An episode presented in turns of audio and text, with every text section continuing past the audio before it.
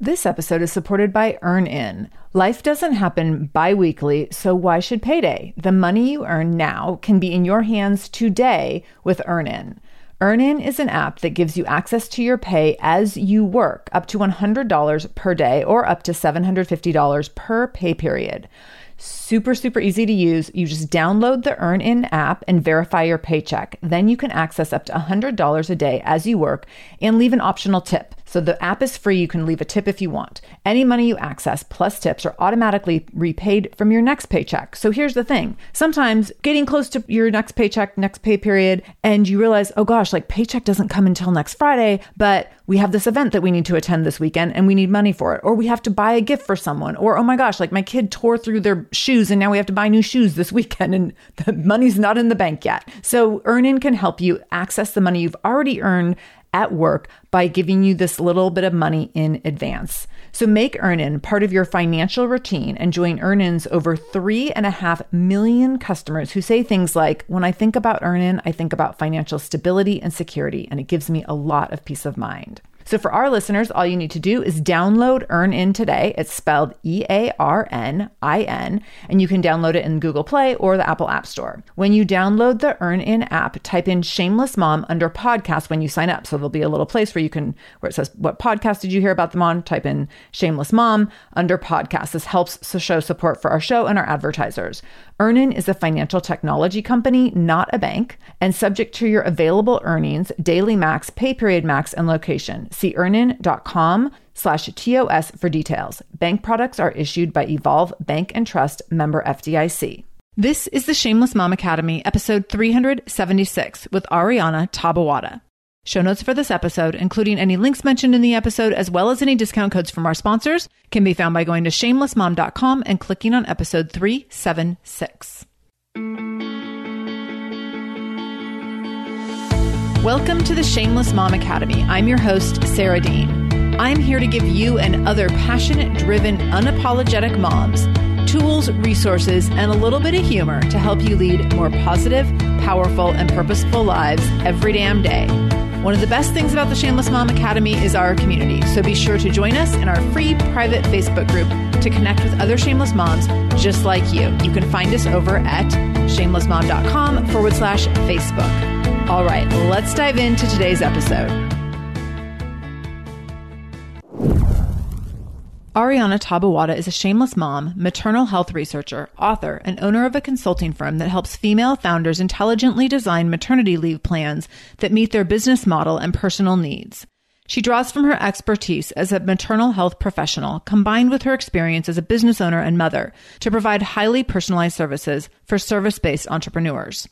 Prior to her consulting practice, Arianna worked on mental health issues for over a decade as a health educator, a social worker in a mental health clinic, a reproductive health researcher, and a yoga therapist. Listen in to hear Arianna share how to approach maternity leave as experimental and not templated, understanding that you cannot predict what your situation might be. The necessity of framing maternity leave as a basic human right. 3 tips to baby-proofing your business for entrepreneur mamas. Places and groups where you can connect with other new mamas in order to strengthen your social support networks, and how to create a transition plan back to prepare to re-enter your work postpartum. This was a fantastic conversation. I so appreciate the work that Arianna is doing. I think you're going to learn something today. You're going to love her energy. And this was a fun conversation and also a really, really important one when we talk about basic human rights for moms and babies in order to have better outcomes for moms and babies in terms of the impact on maternity, postpartum maternal care, and postpartum situations and health situations and standards for babies, including infant mortality rates. This is an important conversation with a lot of important talking points. So please listen in, share this episode, and enjoy. With all that said, I'm so delighted to be introducing you to Arianna Taboada. Arianna, welcome to the Shameless Mom Academy. I'm so excited to have you here. How are you? I'm good. Thanks for having me, Sarah. Before we got on air, we were talking about some mutual connections we have. So it's always fun to hop on with someone who you just know is good people because they know other good people in your life. I love it. I know we have to give shout outs to Sarah Peck and Christine McAllister, who've both been on the show, and you are good friends with them. And I love it when I get to bring the group in, bring the friends all together here. So fun. So I wanted you to tell us a little bit more about the dynamics of your personal and professional life beyond your bio, which we already covered, and talk about what you're most excited about in your life right now. So I, as you mentioned in the intro a bit, I have been professionally in the maternal health world for a long time, but personally in the maternal health world for a shorter time. I have a 3.5-year-old at the time of this recording. So really, I feel like so much of my life, whether it's the professional side or the personal side, kind of revolves around a set of common topics, the transition to motherhood, postpartum recovery. And so I very much feel like it's just this prime example of the personal is professional and the professional is personal, and it all kind of mixes together. That's so interesting. I've never been one who has been able to separate those two. And I think it's because I have tended to choose careers that integrates them deeply. And so, yeah, my personal and professional worlds coincide all the time. And I don't want to separate them anymore. Like, I want to have them all just jumbled up. Yeah, maybe that means I have poor boundaries. I don't know. Yeah. I feel like you found a way to make it work with Shameless Mom Academy. So it's you have to make it work on your own terms for sure. But yeah, it is nice. It is helpful when you have worlds collide. I think it makes you more compassionate in your work when you can bring your personal life into it to whatever degree is appropriate for you. So I want to talk about maternity leave in a few different contexts today. I know this is your area of expertise. And so let's start with what maternity leave looked like for you and what inspired your work in this field. Sure. So as I mentioned, I am a maternal health researcher by training. And so maternity leave I was deeply familiar with it in terms of the science and the data and policies. And then when I was pregnant, it was 2015, I was in Mexico and I was self-employed, ran a consultancy focused on maternity leave. And I had actually just pivoted to being broadly about maternal health and postpartum support to specifically providing maternity leave consulting for entrepreneurs. So I essentially became my own client. Right.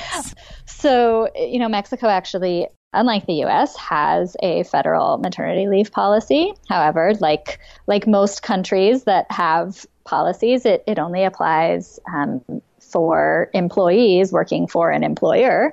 And so I was self-funding my leave. That was probably the most stressful part of leave.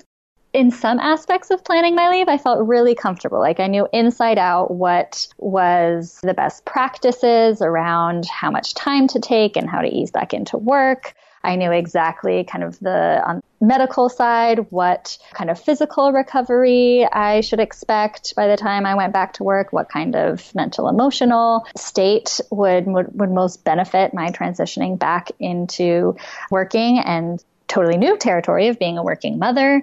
So I felt like there were a lot of things that I kind of knew, or at least I had some good ideas and some good evidence on how to set myself up well. But then there was just the inherent, you don't know what you don't know, and the totally and just uncertainty around every corner, right?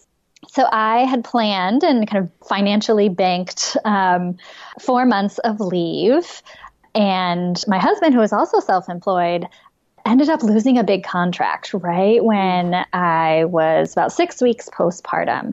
So I had a mix of one-on-one clients and also health systems that I consulted for. And so they knew to expect me not coming back to work. But at about 6 weeks, I started just looking at what could I do? And if I got 8 hours of childcare for the remainder of my leave, what could I do in those 8 hours? What would be the lowest lift for me? What would be the types of things that would best align with how I was feeling mentally, physically, emotionally? And that's what I did. I ended up not going back to work full-time. I ended up incrementally building on those initial 8 hours over the course of a year. So I didn't start working full-time again until my son was a year old. Mm. So you talk about the feeling like it was formulaic before you were in it and then recognizing that's not. And I think that's almost universal that before we have a first, and I'll put this in the context of people having first children, I actually had a massage therapist I worked with years ago, and prior to her maternity leave of her first child, she said, well, I'm going to take X amount of weeks off. I think it was like 2 months. I'm going to take 2 months off, and that's what I can afford to do. I have my own business, and then I'm going to come back. And when I got pregnant about a year after her, she was like, do not tell your people a timeline because you just have no idea. And it was so funny because I very much was like, oh, but this is the formula. Like you pick your formula. Like, well, her formula was 2 months. I'm going to give myself 3. And she was like, no. Like, don't think any formula is going to apply because you just don't know what kind of baby you're going to get. You don't know what your circumstances are going to be. You don't know what your partner's circumstances are going to be. And so I'm curious kind of your thoughts on having a formula and then it being like, there's nothing one size fits all about maternity leave. Yeah. So the funny thing is, even for myself, and it sounds like, you know, this massage therapist you talk to and maybe you, but most people who come my way, and I find that most people who are running a business and then get pregnant and are expanding their family, like, we like to have a plan. We yes. like to have a roadmap. And so my kind of approach is always, let's build a plan that you can pivot from and let's approach it with a spirit of curiosity and experimentation. Mm. And I went to social work school. I'm a social worker by training. So a big piece of it is just mentally preparing yourself to understand what the barriers to executing that plan exactly as you've written it out might be, and going through the mental exercise. We call it mental contrasting, of thinking, okay, what if a really big challenge pops up to this plan? What are my alternatives going to be? What if I decide I don't want to follow this particular piece of the plan? What's maybe an alternative route? And so thinking through, a kind of simple way to put it, thinking through best and worst case scenarios. Right. And that contemplating that the plan is just kind of a loose guiding framework for what actually might be your lived plan. Right. Having that approach and that mindset is really helpful, as opposed to, let's not do a plan at all. Right. That makes a lot of sense. Yeah. And that was my massage therapist example was, she's like, I didn't plan for coming back after 2 months to clients who had she had booked appointments. Like, she went on maternity leave with appointments booked 2 months out to get back to work. And she's like, I didn't think about coming in to do massage with my breasts leaking over dudes' heads. Like things like that were, so, I mean, to your point, there's so many things you can't predict. And let's also be clear that not all of us have the luxury of flexibility in returning to work and in situations. And so I think that we have to, like you said, like planning for the best and the worst all at one time, I think is beneficial in terms of just managing the mindset around what maternity leave might look like. Yeah. And I think some of the best examples of how to design maternity leave actually come from corporate environments that don't, you get set amount of time and then you are back full time.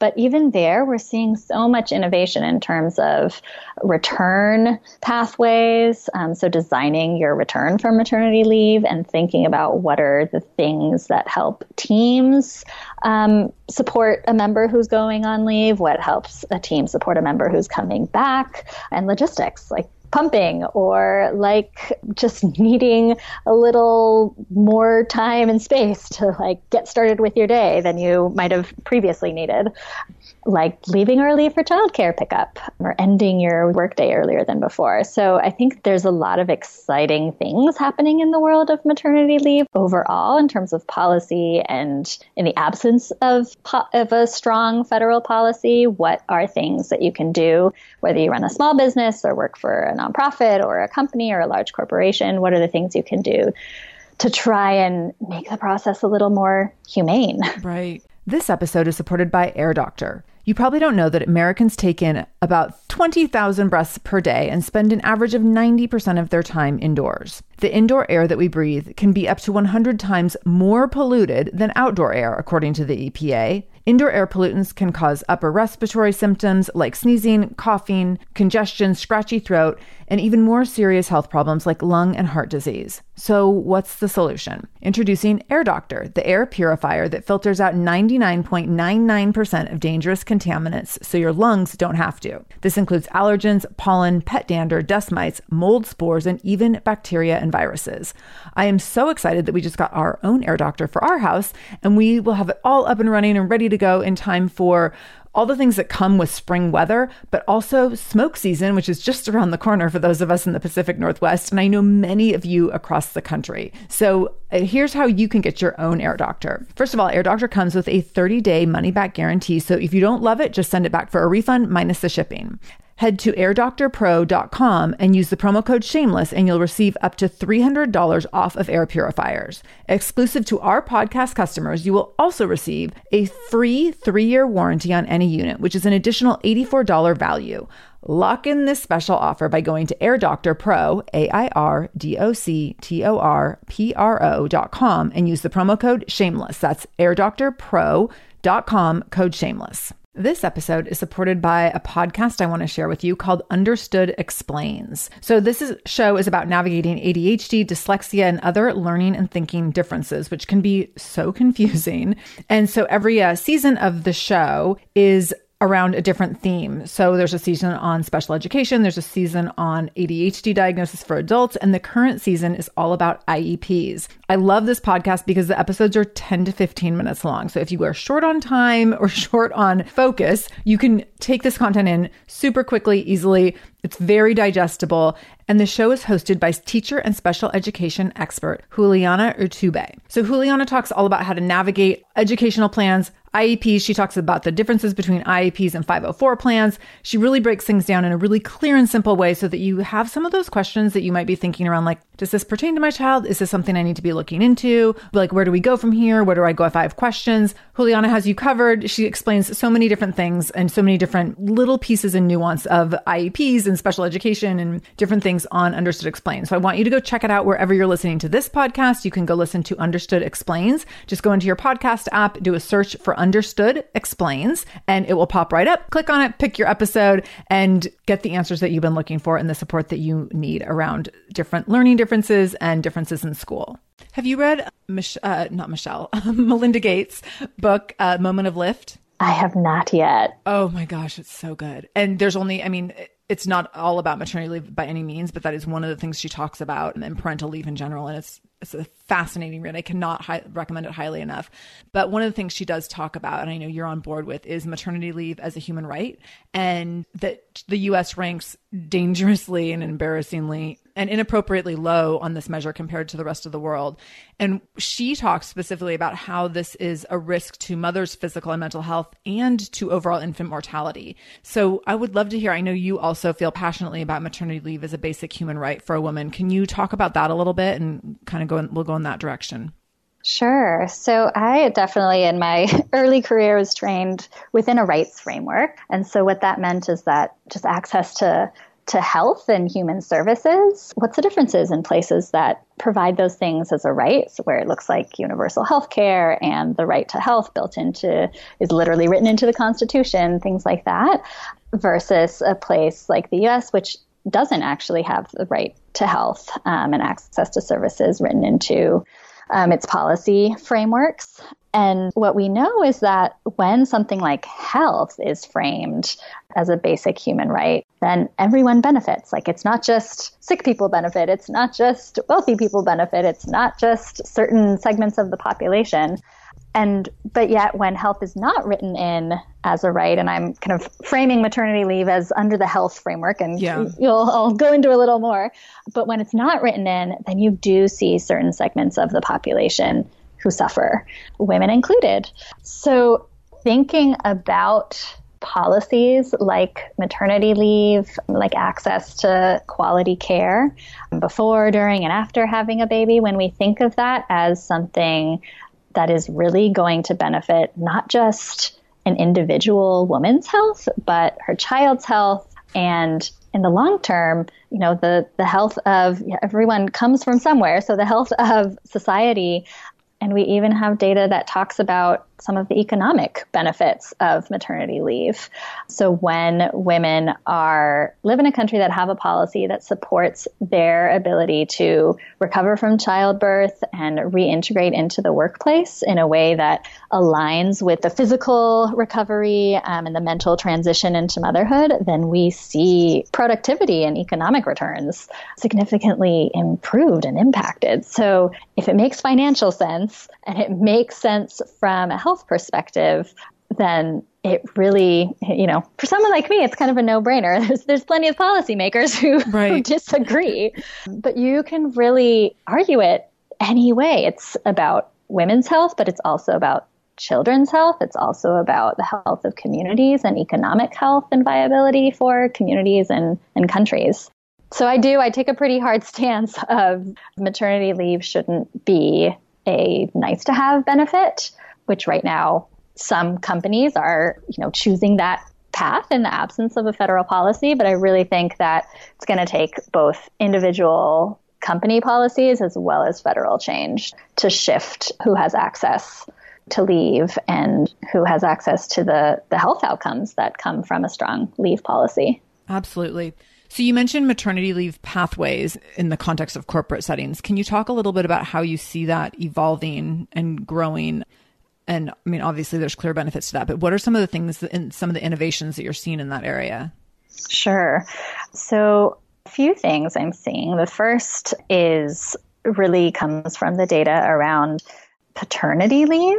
Yes. And so seeing that when fathers take leave, that everyone benefits, basically. Right. Women benefit, children benefit, and fathers benefit. And so a lot of places are instituting, as opposed to maternity leave policies, parental leave policies that do not have any differences in amounts of leaves or types of leaves for parents of any gender. So that is one. The second kind of really supportive pathway that I've seen is thinking about onboarding people post-maternity leave and organizations providing kind of a flex schedule, options for flexing in and transitioning back in, both in terms of time, but also in terms of the type of work people take on. That, you know, essentially figuring out ways for people to have success as they transition back into work, because, which I think is so important, because a lot of times the transition into motherhood is, especially for women who are extremely career driven, is like the first time in a while that you feel pretty incompetent on a day-to-day basis, right, of like just keeping this small human alive, right, when you're used to making stuff happen. So that is something that I've loved seeing, is just figuring out, okay, how do we make this a win for everyone? How do we make the return to work a win for the woman, a win for an organization, a win for business and families?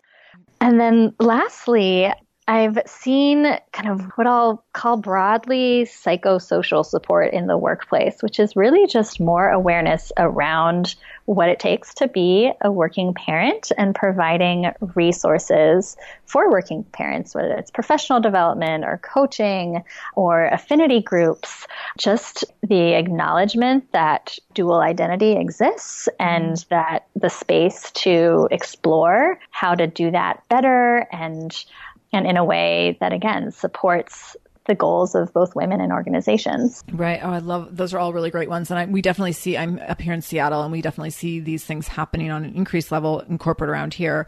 Amazon is like in my backyard and on my back porch. And they've adopted, I believe it's a 6-week paternity leave policy. And we've had friends who've gone to take advantage of that. And it's just really fascinating to see. And I think that you brought up something that reminded me of a conversation I had with one of my coaching clients recently. And she was talking about shifting some things in her business, not related to maternity leave, but in shifting things, she was seeing all these shifts as costs. Like, well, if I do this and this, it's going to cost me more. And I was like, no. It's going to create space for you to gain more things. And I think that that's what we're up against with when we look at maternity leave as companies. And I mean, you could say the same thing about entrepreneurs, that companies and women who own businesses, we see maternity leave as a cost instead of an opportunity for massive gain. And everything that you just said around how we know if we support women in certain ways, that we know that they will actually be more productive in certain ways and they can actually add to the company's bottom line. And I know in my situation, the year that I was pregnant, my CPA and my financial advisor both said to me, well, now that since you're going to make less money this year. And I was like, wait, what? No, hashtag watch me. But like, I'm not making less money this year because I had a baby. I'm going to work less, but so it's not a cost to me to have a baby. be, I'm just restructuring things, my outcomes are going to be the same, or my company's outcomes are going to be the same, if not greater. And so I think it's just a massive mental reframe, and some people are ready for it, and some companies and policymakers are ready for it, and some not so much. Yeah. I mean, I have seen some really amazing kind of up-leveling happen, particularly with women entrepreneurs, when they say, okay, I know there are certain things that I do right now that I know I don't want to do coming back from maternity leave. So how can I really shore up my operations to have it be a business that's still doing what it does, but more efficient and in a way that is more compatible with what life's about to look like. Yeah. And actually, I can speak directly to that. I had been before, so I was in the fitness business when I was pregnant with my son. I had a gym. I was doing one-on-one personal training. I was teaching classes, had my hands in everything. And I knew that after my son was born, I was not super interested in returning to one-on-one personal training, but I had all these clients I'd been working with. Many of my clients that I had at that point was only a handful, and some of them I'd worked with for like 8 years. So I was like, okay, this is an opportunity for me to like create a boundary that I'm not going to come back from maternity leave and go back into personal training. And so I absolutely agree that there's nothing like a deadline for you to create new boundaries and policies and situations within your own company, whether, you know, if you're the owner of the company, especially to make things work for you in a more effective, more efficient way that serves you as an individual, but also serves your community or your team as well. Yeah. You can use it as an excuse for some ways, as you just mentioned. Opportunity. Yeah, for sure. So I want to talk a little bit about, let's shift into entrepreneurship a little bit. What are you, I know you have 3 ways of baby proofing your business. So talk about the tips that you recommend for entrepreneurs who are pregnant or planning on expanding their families, and how women can baby proof their businesses.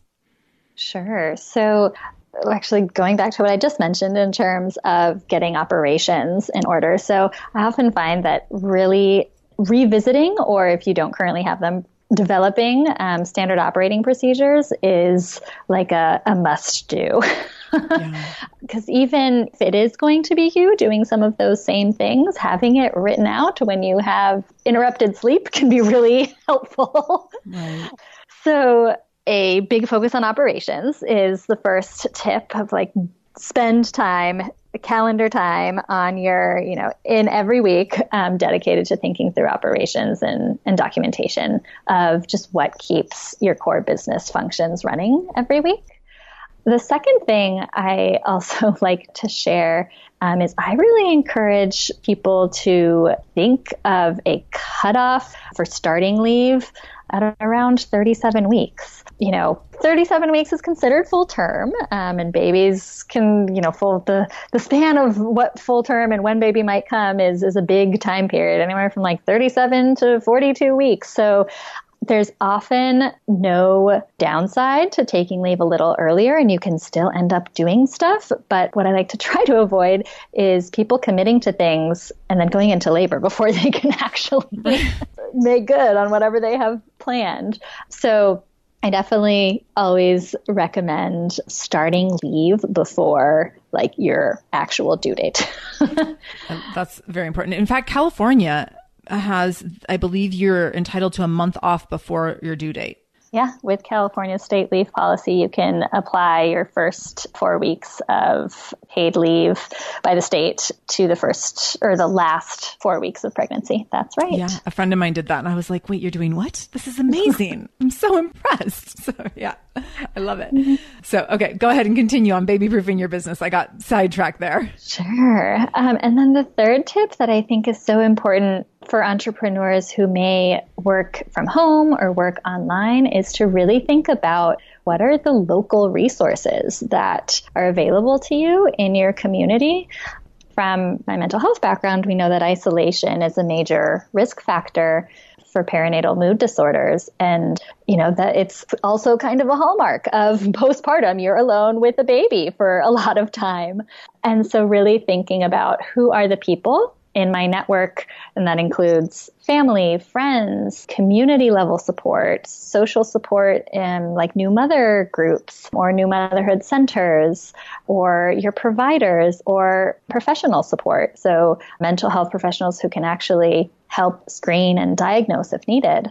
And so really taking a lot of time to carefully think about that support network and building, if you see that you have a big gap in support, like you don't know who you would go to if you were having a really hard day, then thinking about what are the relationships I need to strengthen to be able to have a network of folks that I can turn to should things just be harder than I expect, which in my experience is always the case. Yes, 100%. It will be harder than you expect. Let's just put that out there.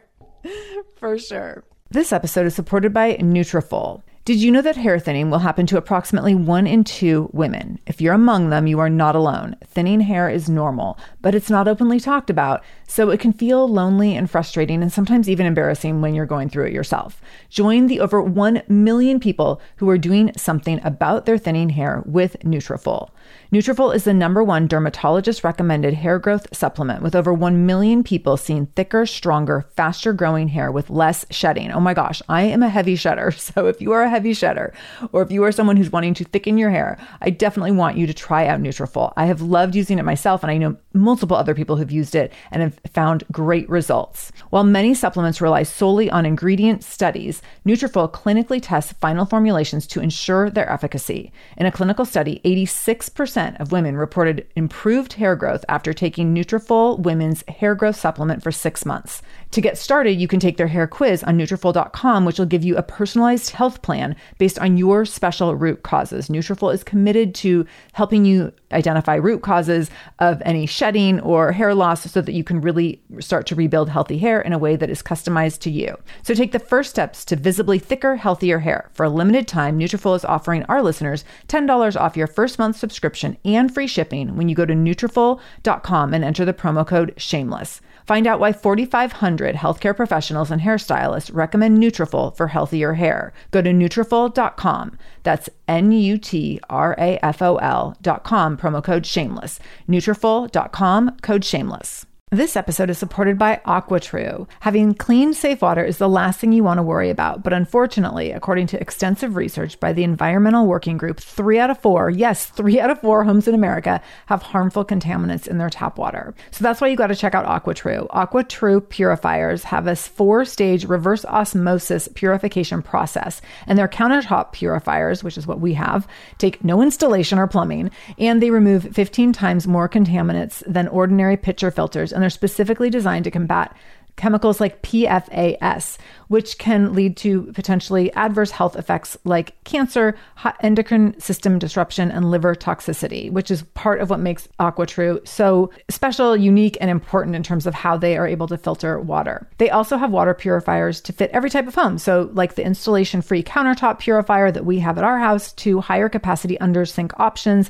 They even have Wi-Fi connected purifiers and mineral boost options. So I'm so excited about our new AquaTru. And here's the thing, I swear it's like a gentle reminder to actually drink more water every time you walk into your kitchen. So we are drinking more water now, and also more clean water. So more water that is more clean. It feels like a double win. I'm feeling pretty impressed with us. I feel like sink water, tap water becomes invisible at a certain point. And when I see the purifier on my counter, it's like many time a day reminder to like, keep drinking, keep drinking. So I want you to check out AquaTru for yourself and for your family. AquaTru comes with a 30-day money-back guarantee, and that makes it a great gift as well. Today, my listeners can receive 20% off any AquaTru purifier when you go to aquatru.com. That's AQUATRU.com and enter the code SHAMELESS at checkout. That's 20% off any AquaTru purifier when you go to aquatru.com and use the code SHAMELESS, SHAMELESS. aquatru.com, code SHAMELESS. So I know when my son was really little, so I had friends who had found social networks in a few different places. So I'll kind of list these out because this might be helpful. And I would love to know if you have any to add. I had friends who found social support groups through childbirth classes and then kind of stuck together. Like they did a childbirth class in late in pregnancy and then stayed together with some of those families and kind of ended up becoming friends after that and using that as a support network after baby. Are you familiar with PEPs? Have you heard of PEPs? I have not. So it's only, I think it's only in Seattle, but it's a parent group for parents of newborns who are geographically in the same neighborhoods and have had babies within about 4 to 6 weeks of each other. So we did that. That was an amazing resource. So we signed up for that while I was still pregnant with the projected delivery timeline. And so that was a great support service for us. That started when my son was like 2.5 months old. And we continued, it was a 12-week program that we did with families, 6 other families, but then we all stayed, we're still friends now. And then another place that I see women leveraging social support networks in the Seattle area is through community Facebook pages. And that's not nearly as structured, but there's places where I'll see people reaching out and saying like, hey, I have a 3-year-old and I'm pregnant with my second due around this date. Like anyone else in the same boat and like want to connect or do play dates or anything like that. And so I actually see women reaching out in what I consider to be pretty vulnerable ways to say like, hey, like I'm over here looking to grow a network. And I think it's amazing. And so those are kind of the 3 places that I've encouraged women to look to expand those networks and connect with networks prior to giving birth. And I would love to know what you would add to that. Yeah. So 2 other places that I've seen have really strong, especially new moms groups, similar to the one you described, not necessarily with a curriculum, but a space where you can show up as you are doulas who typically just, have a private practice and host new moms groups. I've seen doulas do those. I've seen birth centers that organize them. And you can, again, these are usually organized by doulas and midwives, but you don't have to have given birth with those individuals. They don't have to have attended your birth to be able to join. So these are groups that are typically open, just opt-in, open to anyone. And then for kind of a next level support, which are more psychotherapy groups, I really like going through Postpartum Support International. They have a fantastic helpline. I think their website is just psi.net. But if you Google Postpartum Support International, it will come up. Okay. And they really are international. So I just sent someone over to their website, a friend from Mexico, and they have local coordinators who can tell you for your geographic area what resources there are. So they can usually direct you either to an individual therapist or groups that are going on. And you just call the helpline and a trained volunteer addresses your needs. And then the local area coordinator usually calls you back shortly. Oh, that's great. I love this is like an international situation. That's super powerful. I actually, when you were mentioning doulas, I was thinking about my lactation consultant who I got to visit on a very regular basis when my son was really little. One of the other, and I didn't go often enough to really build a support network there, but I appreciated that she had this opportunity. She had like nursing class session, like drop-ins. And I want to say it was like every Wednesday or something. It was like office hours and you would go on a Wednesday and it was literally like all these moms who were struggling with nursing were just sitting around half naked trying to get their babies to latch. But to be able to have a place where you can show up, and you were in one of the most, if not one of the most vulnerable phases of your life, where you can show up and you sit around with all these moms with your shirts off, trying to figure this all out. And I think there's something to be said for that level of connection when you're in a really hard place and everyone else is in a hard place and all the barriers are down, all the walls are down. And those are special, special places to connect with people. And so I would encourage people to think about all the suggestions that we just gave and look into where you can find people who are where you're at. Because what I found to not be helpful was my friends who had 3-year-olds who were like, just telling me it gets better, just stick with it, like that. And not that they had ill intentions. I appreciated their love and support, but I really needed to be in the company of someone who understood that I only slept for 45 minutes last night. And that really sucks. Yeah. I mean, I even like to differentiate between peer support and near peer support. Like peer is just kind of anyone in your group, but a near peer is like someone who is close enough to what you are experiencing now that they remember what it's like and can actually, be empathetic and provide the kind of support that's just sometimes about listening and holding space for whatever you're going through. Yeah. One of the greatest, when we first got together with our PEPs group, our parent group, one of the greatest ahas or takeaways from that first meeting for me was that I thought everyone was going to talk about how they love nursing. And we went around this circle of 7 women and every single one was like, nursing's really hard. I really hate it. And it was I think one of them had like a really easy experience and the rest of us were like, this is horrible. And that was so comforting. And to your point, when someone is in it right at the exact time and they can be like, yep, I'm with you. Nothing compares to that. I know. The normalizing of experience that happens in those group spaces is amazing. Yeah, absolutely. Absolutely. Okay. So let's talk about transition times. And I know you speak around the transition times for various seasons of motherhood. So can you talk about that? And especially as it relates to going back to work, and if you see that being different between, you know, a mom who's in an entrepreneurial situation versus corporate. Sure. Well, I'll start backwards in addressing the, is it different between entrepreneurs and women in company or corporate settings. I mean, I think the reality of it being a period of transition is universal. Some of the structures around how much flexibility you have differ. I've seen that be kind of a point of difference for women who are in companies where, you know, if they don't return full time, it's not an option. Right. Whereas entrepreneurs do have, it's the silver lining of you definitely don't have any paid leave, but you can kind of figure out a schedule to make it work. So flexible. Right. And so, but the universal aspect is everyone is experiencing this major shift. And so you heard me talk a little bit on the tip about starting your leave before you are pushing out a baby. Right. Because the ability to just kind of step back and take stock of, okay, this is a point where I am becoming and transitioning into this new identity.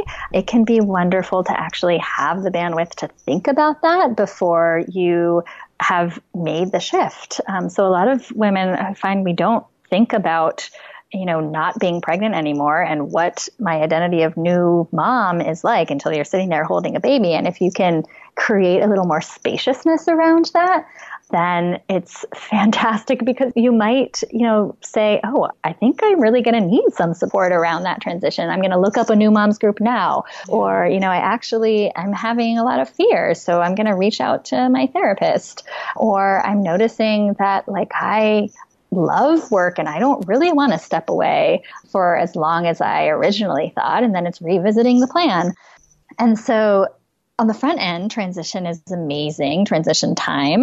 And then on the other end, I love some of these, on the company side, these kind of flexible return plans. And for entrepreneurs, the ability to create your own return to work plan that kind of capitalizes on that flexibility, so that you can not have to go from 100% mom and baby mindset to 100% the very next day, all of a sudden, working mom mindset. Right. And how do I make that shift, both in logistics and in my own kind of mental space and acceptance and identity transformation. And so if you have the time to more gently transition in, then it can also, when you are not just having to pour in hours because it was a plan and you have to meet the plan as it is, then you can actually build space into having the time to process what that return to work means for you and what this new identity means for you, in addition to just going through the motions. Right. One thing that just came to mind is the women listening to this podcast largely already have children, but many times as we are approaching having second children or third or fourth children, we look at what we did the first time. And I think a lot of times, kind of as we've already referenced, we go into that first experience pretty blindly and just with a template that we're I'm just going to do steps 1 through 5 and then we'll be fine. And it's never that simple. And so I'm curious if you have any thoughts around women who are looking at a second or third experience of going through the postpartum period, and how to thoughtfully look back at their previous experience and make their next experience better. And I will say this by acknowledging that I have multiple members in my community who say that the second time was so much easier, but they had a lot of anxiety going into it. And this is around the entire postpartum experience, not just the work component, but they had a lot of anxiety going into the second child being born because the first time was so hard. And so any insight along those lines as it relates to maternity leave and planning around that transition for a second or later child? Yeah. So I always like to start with like the strengths-based approach, which is like taking some time to reflect and make a list of what really helped you feel supported the first time around. And so even if it was so hard, that most people can identify like one or two things that helped them, or when that person brought over a meal that one time, and really dedicating some thought to how you can make those things, how can you make those positive moments kind of exponentially grow this time around? Right. And then you go to the not so positive and the kind of the deltas. What would you change? So for everything that was a challenging experience your first time around, asking yourself the question of what would help me not experience that same challenge, or what would kind of lessen the burden of that challenge. And so you end up with some really concrete things. The other thing, just with women who are not just having a baby, but usually, you know, adding things onto whatever kids that already exist, is taking stock of what are all the things you're responsible for on a daily basis, and really finding ways to have those things taken care of for the initial postpartum period. So, you know, things like daycare drop-offs and pickups for other kids, all your basic needs, food, clean clothes, an occasional bath, right. And actually going through and like making lists and organizing things. I have a tool that I'm happy to share the link to, but it's an exercise. It's called the Postpartum Eco Map, where it basically asks you to list out all the things that you want taken care of and identify people who are going to do them, and then make the asks. Perfect. Yes, I love this. Because I was going to say, this list is not about like all the things you need to do. It's all the things you can delegate, and you probably only need to do like 5% of them. Like, you're the only one that can nurse your baby, but someone else can clean the pump parts, and someone else can change diapers, and someone else can do the groceries and the pickup of the other kids and all those things. Yeah. And finding out, you know, the most ways that like non-Western cultures refer to the postpartum period is like, it's the period of mothering the mother, and of kind of mom is confined more or less. So even in kind of our modern day era, what are the ways in which you can be mothered in those first few weeks? And that, again, it's a mindset thing sometimes, is just thinking about, you know, if I'm conceptualizing myself as someone who is as needy as my infant is going to be, what are the ways that I'm going to get my needs met? I love that. I think that's very counterculture in terms of, especially if you have multiple children, the images that we see online are like, you pick up that newborn, you strap it to your body, and you just go and you chase the other kids. And some of that, like, I'm not denying that there isn't some necessity around, like, obviously having to take care of your smaller children and things like that. But I love this awareness around mothering the mother, and I'm super impressed that that's part of other cultures, because I think that we could really benefit from highlighting that in the US as a value, because I don't think that we do right now. I think there's way more emphasis placed on how quickly you get back and do the things. And I remember my doctor telling me I should only go up and down my stairs one time a day after my son was born. And I was like, what? And she was like, yeah, no, like, you really need to be resting right now. This was shocking to me. Like, I was going to like start taking him for walks around Green Lake, which is a 3-mile lake, by the way, like the day after he was born. She's like, no, like, you're supposed to lay on the couch for a couple weeks, if longer, if you can. I was completely dumbfounded because this is not what we see. I'm like, oh, I just see people like nursing on the go while they're pushing other kids. And so that's fascinating to me. And I absolutely appreciate that value, and would love to see more of that demonstrated in our media. Yeah.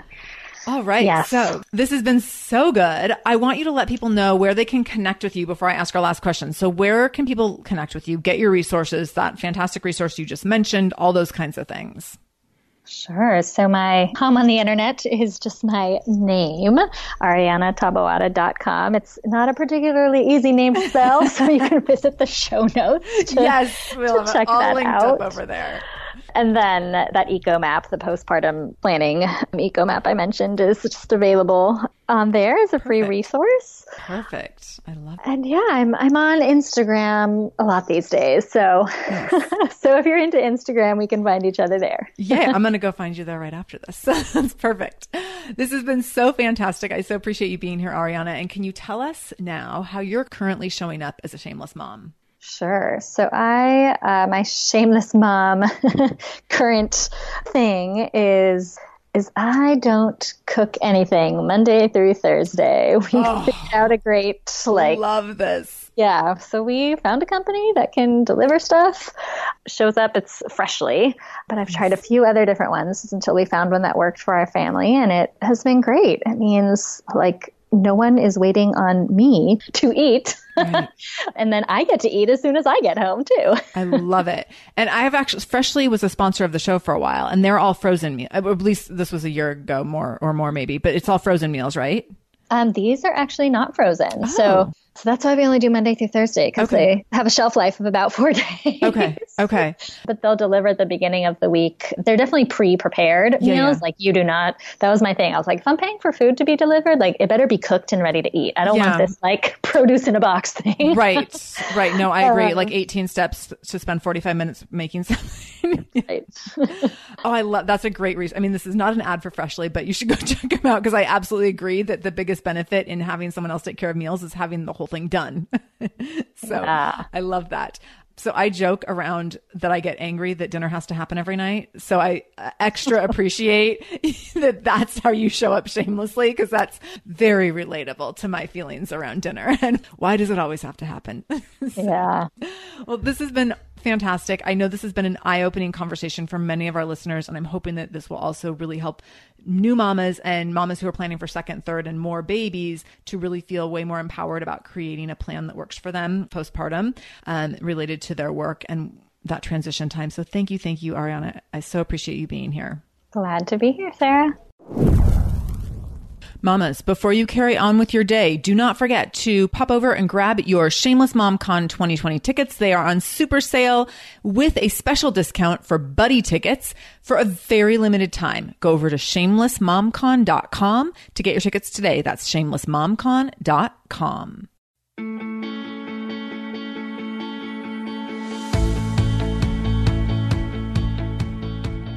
Thank you so much for joining me in the Shameless Mom Academy today. I really, really appreciate you being here, and I hope you learned something new. As always, this conversation will be continued over in our free private Facebook group. You can join that group by going to shamelessmom.com/Facebook to connect with other shameless moms just like you. Additionally, if this is your first time listening to the show, know that we are here every Monday and Wednesday with a brand new episode. So make sure you subscribe. Go to whatever podcast app you use and subscribe to the show so you never miss an episode. You can do that directly if you go to shamelessmom.com/review. That will put you in Apple Podcasts, where you can click on the subscribe button, and you can also leave a review. If you scroll down a little bit, you can leave a 5-star review. You can write a few sentences letting me know what you thought about the show. If you let me know how the show has impacted you in becoming a more shameless mom, you might be nominated to be Shameless Mom of the Week. Also, please share this episode. My goal is to help more mamas be more shameless every damn day. So please do share this episode. You can take a screenshot of the episode on your phone and then share it out on social media. Tag me at the Shameless Mom Academy on Facebook or Instagram. I'm quick to reply and eager to send you Facebook love, and love to be connected to all of you. So again, thank you for being here. I can't wait to be back here again with you in just a couple days. And until then, no matter what you do today, make sure you do it shamelessly.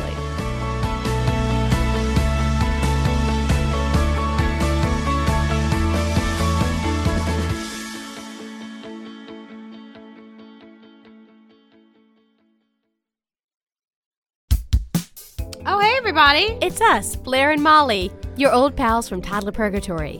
Two moms who are also actors, who are also creative beings, who sometimes feel stuck. And this is our new podcast, Unsticking It with Blair and Molly. What happens when your creative spark just seems to disappear? Gone. Poof. Bye. See ya. What happens when life gets in the way of your creativity instead of nourishing it? That's what happened to Molly and me. We felt like the thing that drove us creatively stopped working, and impending doom had in fact impended. Totally. So we decided to do something about it. And that was steal ideas about getting unstuck from the most creative people we can find. We talked to guests about how to break through the mucky, gluey, sticky wall that can get between you and your creativity.